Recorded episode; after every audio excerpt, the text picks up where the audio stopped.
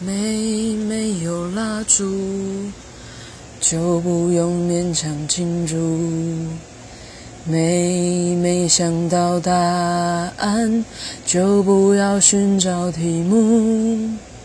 没没有退路，那我也不要散步。没没人去仰慕。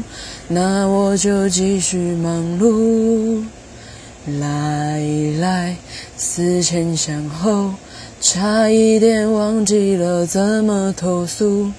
来来，从此以后不要犯同一个错误。